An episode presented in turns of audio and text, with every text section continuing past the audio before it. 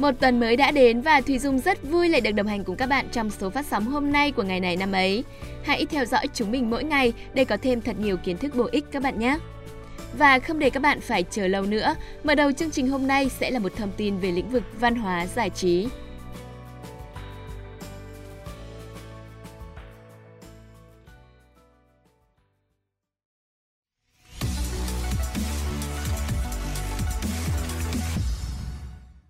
Các bạn thân mến, vào tối ngày 20 tháng 11, lễ bế mạc Liên hoan phim Việt Nam lần thứ 22 và trao giải bông sen đã diễn ra tại Huế.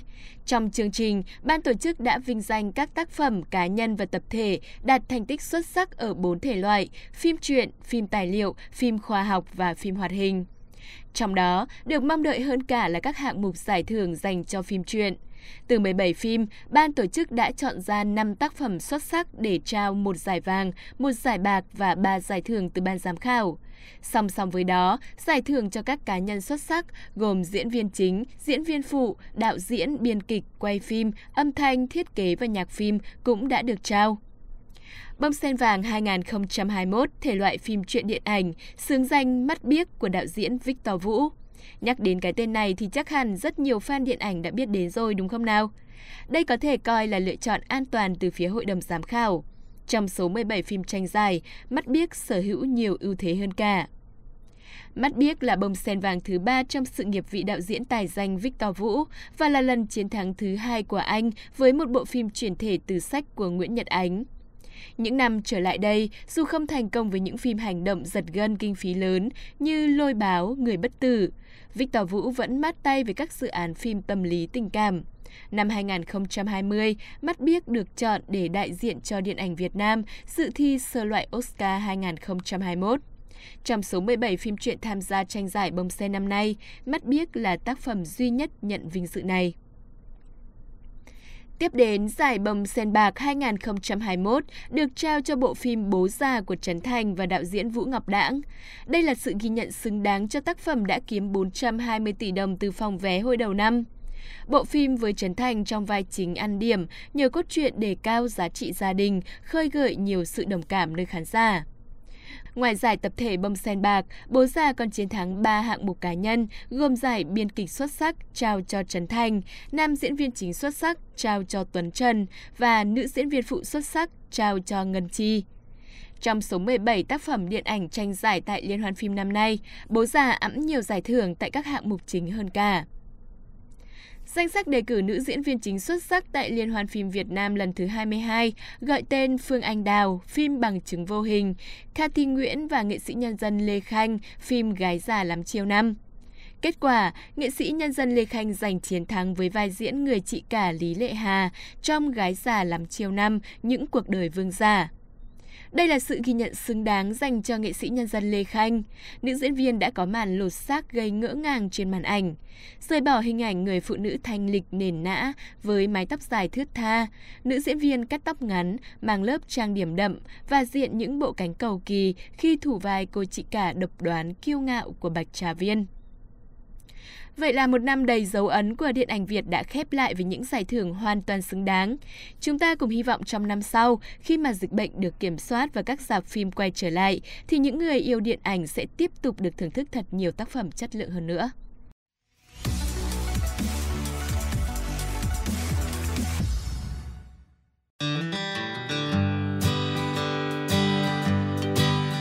Các bạn thân mến, hôm nay ngày 22 tháng 11 là ngày thứ 326 trong năm. Chúc mừng sinh nhật các bạn có ngày sinh trong hôm nay nhé. Chúc các bạn tuổi mới sẽ luôn năng động và gặt hái được thật nhiều thành công. Các bạn biết đấy, thành tựu sẽ chẳng bao giờ đến nếu ta cứ thụ động ngồi chờ may mắn hay sự giúp đỡ của người khác. Hãy tự mình đi kiếm tìm những cơ hội cho bản thân và luôn sẵn sàng thử sức. Có như vậy thì thành công mới có thể mỉm cười với chúng ta được. Vậy thì tuổi mới, bạn hãy thật quyết tâm để đạt được những thành tựu có thể khiến chính bản thân mình tự hào nhé. Tiếp theo chương trình, mời các bạn đến với một phần rất quen thuộc, đó là khám phá thế giới của những câu danh ngôn. Mỗi câu danh ngôn, dù là về cuộc sống, công việc hay tình yêu, thì đều mang lại cho chúng ta một bài học nào đó. Vậy câu danh ngôn của ngày hôm nay sẽ gửi gắm thông điệp gì đây? Mời các bạn cùng lắng nghe nhé!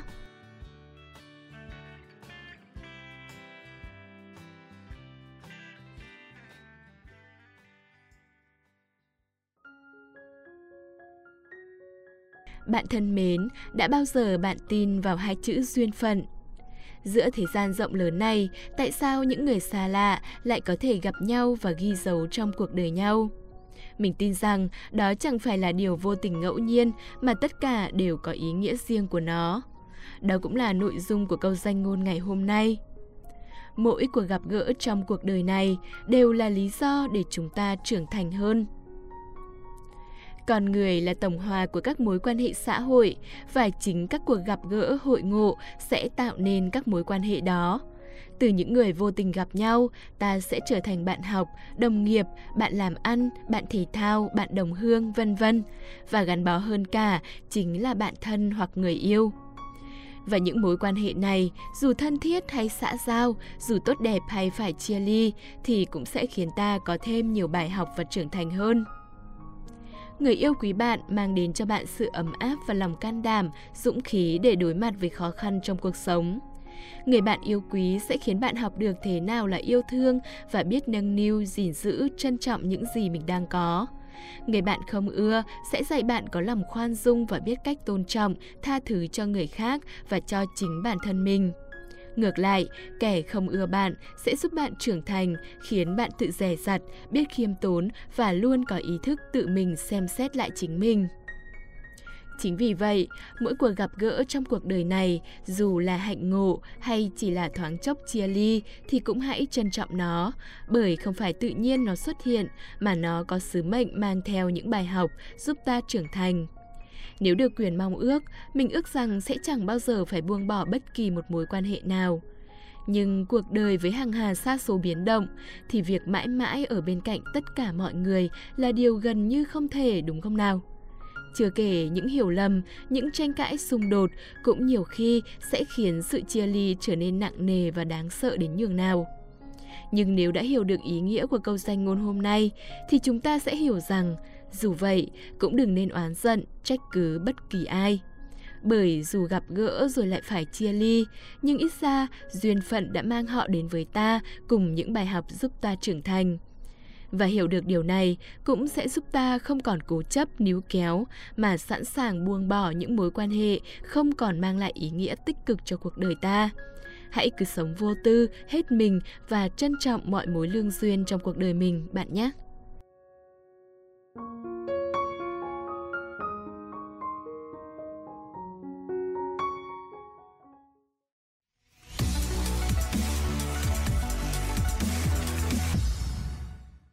Các bạn đang quay trở lại với ngày này năm ấy, số phát sóng thứ hai ngày 22 tháng 11.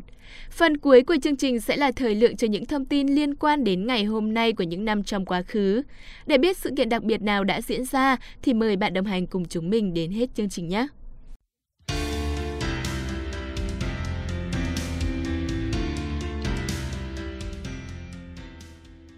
Chào mừng các bạn đã đến với chuyên mục Ngày này năm ấy. Hôm nay ngày 22 tháng 11, ngày thứ 326 trong năm. Huyền Trang và Phạm Kỳ hân hạnh được đồng hành cùng các bạn. Ngày hôm nay sẽ có thông tin thú vị ở rất nhiều lĩnh vực, các bạn đừng bỏ lỡ nhé. Ngay bây giờ sẽ là thông tin chi tiết và mở đầu là thông tin trong nước.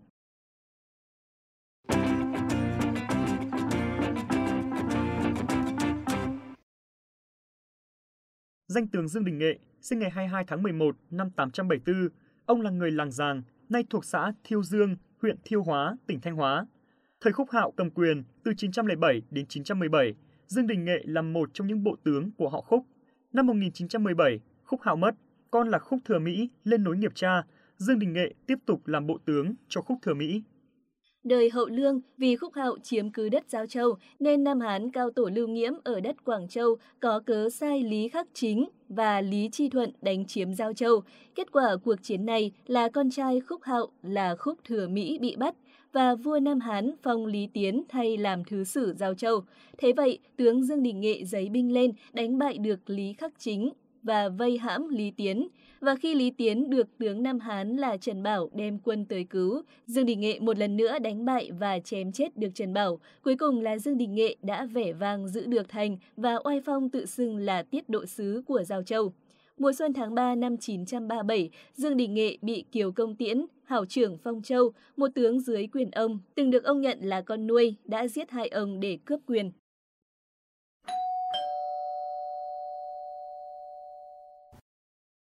Chúng ta sẽ cùng chuyển sang thông tin tiếp theo.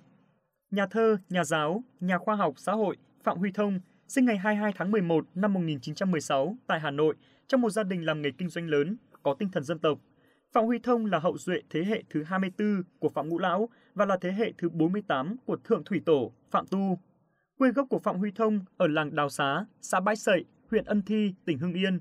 Ngay từ nhỏ, ông đã tỏ ra là một người có trí thông minh. Mới 16 tuổi, ông đã nổi tiếng tiên phong của phong trào thơ mới, điển hình là bài Tiếng địch sông ô. Song thơ ca không phải là niềm đam mê duy nhất. Năm 21 tuổi, ông đỗ cử nhân luật tại Viện Đại học Đông Dương. Phạm Huy Thông đã thể hiện là một người đặc biệt có tài về tổ chức và kinh nghiệm lãnh đạo. Điều này thể hiện khi ông lãnh đạo Viện Nghiên cứu Khảo cổ học nghiên cứu thành công đề tài thời đại các vua hùng dựng nước, khảo cổ học 10 thế kỷ sau công nguyên, khảo cổ học với văn minh thời Trần, góp phần làm cho Việt Nam trở thành một quốc gia có nền khảo cổ học mạnh tại Đông Nam Á. Ngoài ra, ông còn là một nhà thơ được nhắc đến trong cuốn Thi nhân Việt Nam của Hoài Thanh và Hoài Trân. Năm 2000, ông được nhận giải thưởng Hồ Chí Minh về công trình nghiên cứu khảo cổ, Con Mong, Chống Đồng Đông Sơn và bốn bài dẫn luận thời đại Hùng Vương. Ông mất vào ngày 21 tháng 6 năm 1988 tại Hà Nội. Cuộc đời của con người độc hành ấy đột ngột dừng lại với cái chết bí ẩn ở tuổi 72 trong sự sửng sốt và tiếc thương vô hạn của bạn bè, đồng nghiệp và các học trò. Trên đây là thông tin trong nước duy nhất. Tiếp tục chương trình sẽ là những sự kiện diễn ra trên thế giới.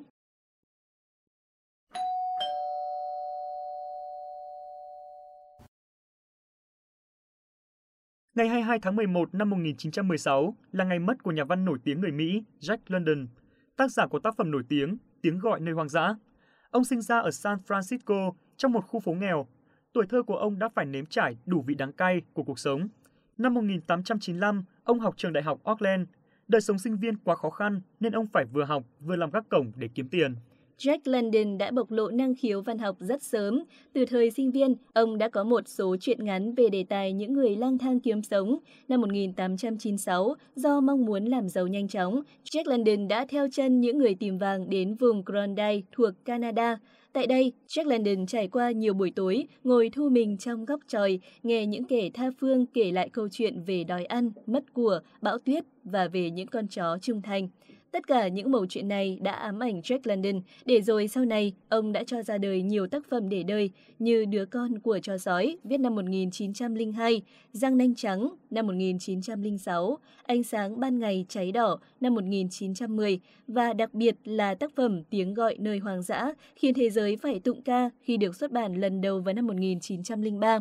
Trong vòng 24 giờ sau khi xuất bản, những ấn bản đầu tiên đã được bán hết – cho đến nay, tiếng gọi nơi hoang dã vẫn là ấn phẩm cuốn hút bạn đọc trên toàn thế giới. Thời gian cầm bút của Jack London ngắn ngủi, chỉ vỏn vẹn 16 năm, nhưng với sức làm việc phi thường, ông đã cho ra đời 19 cuốn tiểu thuyết, 18 cuốn bình luận và truyện ngắn, cùng rất nhiều cuốn sách liên quan đến tự thuật và xã hội học. Ông là nhà văn Mỹ được quần chúng công nhân trong và ngoài nước yêu chuộng, có ảnh hưởng lớn đến các nhà văn học tiến bộ sau đó.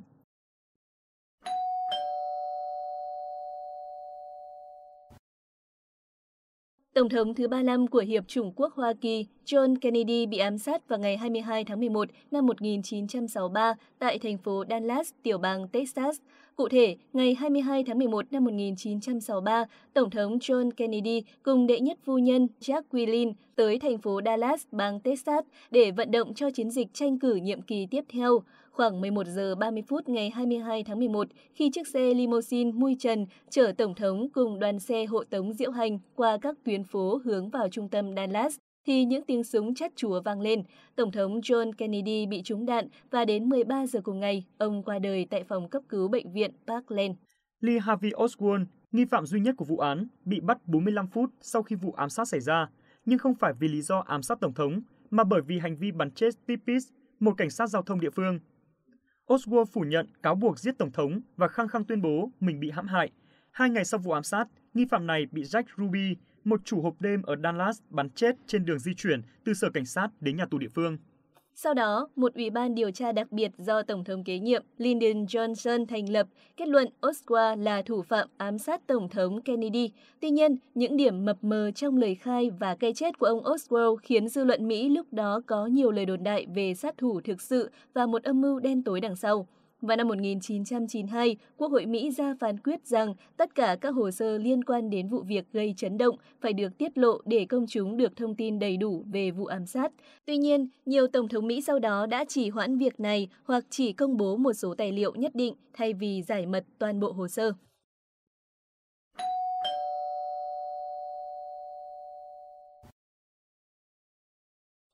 Các bạn thân mến, chúng ta sẽ tiếp tục với một thông tin về giải trí.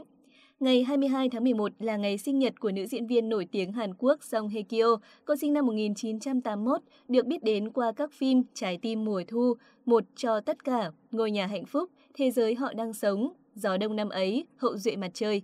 Cô giành nhiều thầy dượng. Cô giành nhiều giải thưởng danh giá và được mệnh danh là quốc bảo nhan sắc của Hàn Quốc. Tháng 4 năm 2003, Song Hye Kyo và nam diễn viên Lee Byung Hun xác nhận hẹn hò. Tháng 6 năm 2004, cặp đôi quyết định chia tay. Tháng 8 năm 2009, cô và nam diễn viên Huyên Bin xác nhận đã hẹn hò từ tháng 6 năm 2009. Tháng 3 năm 2011, đại diện của cả hai thông báo cặp đôi đã chia tay vào đầu năm 2011. Ngày 5 tháng 7 năm 2017, theo thông báo chung từ cả hai công ty quản lý cho biết, nữ diễn viên và bạn diễn Song Joong Ki trong bộ phim Hậu duệ mặt trời đã kết hôn vào năm 2017. Mối tình đẹp như mơ của cặp đôi quyền lực showbiz Hàn Song Joong Ki và Song Hye Kyo ngỡ rằng đã làm thỏa lòng người hâm mộ khi có một cái kết đẹp. Tuy nhiên, sau đó hai người đã ly hôn trong sự ngỡ ngàng của người hâm mộ trên toàn thế giới vào năm 2019. Và có thể nói, vụ ly hôn của họ là vụ ly hôn tốn nhiều giấy mực nhất của báo chí. Sau 2 năm kể từ khi ly hôn, mới đây, Song Hye Kyo đã tái xuất màn ảnh nhỏ với bộ phim tình cảm lãng mạn Now We Are Breaking Up. Bây giờ chúng ta chia tay, cùng nam tài tử Jang Ki Yong Bộ phim mới phát sóng được vài tập và hiện đang nhận được nhiều lời khen từ khán giả.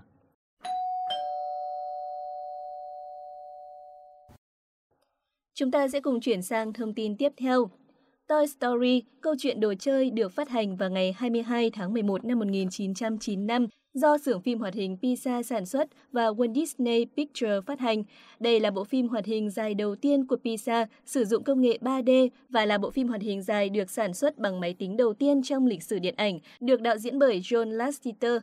Câu chuyện đồ chơi xoay quanh một nhóm các đồ chơi có cảm xúc và hành động giống con người nhưng giả vờ là vật vô tri vô giác mỗi khi có người ở xung quanh, với hai nhân vật chính là cao bồi Woody và cảnh sát vũ trụ Buzz Lightyear. Phim hoạt hình Câu chuyện đồ chơi được rất nhiều nhà phê bình đánh giá là một trong những bộ phim hay nhất trong lịch sử hoạt hình. Bộ phim nhận được 3 đề cử Oscar và giành được một giải Oscar cho thành tựu đặc biệt. Câu chuyện đồ chơi được lựa chọn để lưu trữ và bảo tồn tại Viện Lưu trữ Phim Quốc gia Hoa Kỳ vì có ý nghĩa quan trọng về văn hóa, lịch sử và thẩm mỹ vào năm 2005, năm đầu tiên mà bộ phim đủ điều kiện.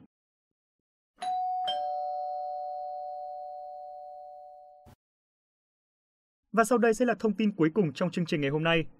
Ngày 22 tháng 11 năm 2005, Angela Merkel trở thành nữ thủ tướng Đức đầu tiên. Bà cũng là công dân đầu tiên của Cộng hòa Dân chủ Đức vươn đến vị trí lãnh đạo nước Đức thống nhất và là phụ nữ đầu tiên lãnh đạo nước Đức kể từ khi xứ sở này thành một quốc gia hiện đại năm 1871. Sau 16 năm trèo lái nước Đức, vào tháng 10 năm 2021, ban bà Angela Merkel đã rút khỏi cương vị Thủ tướng nước Đức sau khi hết nhiệm kỳ. Với bốn nhiệm kỳ liên tiếp trên cương vị Thủ tướng kể từ năm 2005, bà Angela Merkel đã ghi đậm dấu ấn là một nữ chính trị gia quyền lực, có ảnh hưởng sâu sắc không chỉ với riêng nước Đức mà còn với cả Liên minh châu Âu EU. Tổng thống Steinmeier đã ca ngợi bà là một nhà lãnh đạo tiêu biểu trong lịch sử nước Đức, dẫn dắt đất nước vượt qua rất nhiều cuộc khủng hoảng, giành được sự tin tưởng lớn của người dân. Bà cũng mang lại cho nước Đức sự tôn trọng và những tình cảm từ châu Âu và trên khắp thế giới. Sự kiện vừa rồi cũng đã kết thúc ngày này năm mấy hôm nay. Xin cảm ơn các bạn đã quan tâm lắng nghe. Xin chào tạm biệt và hẹn gặp lại.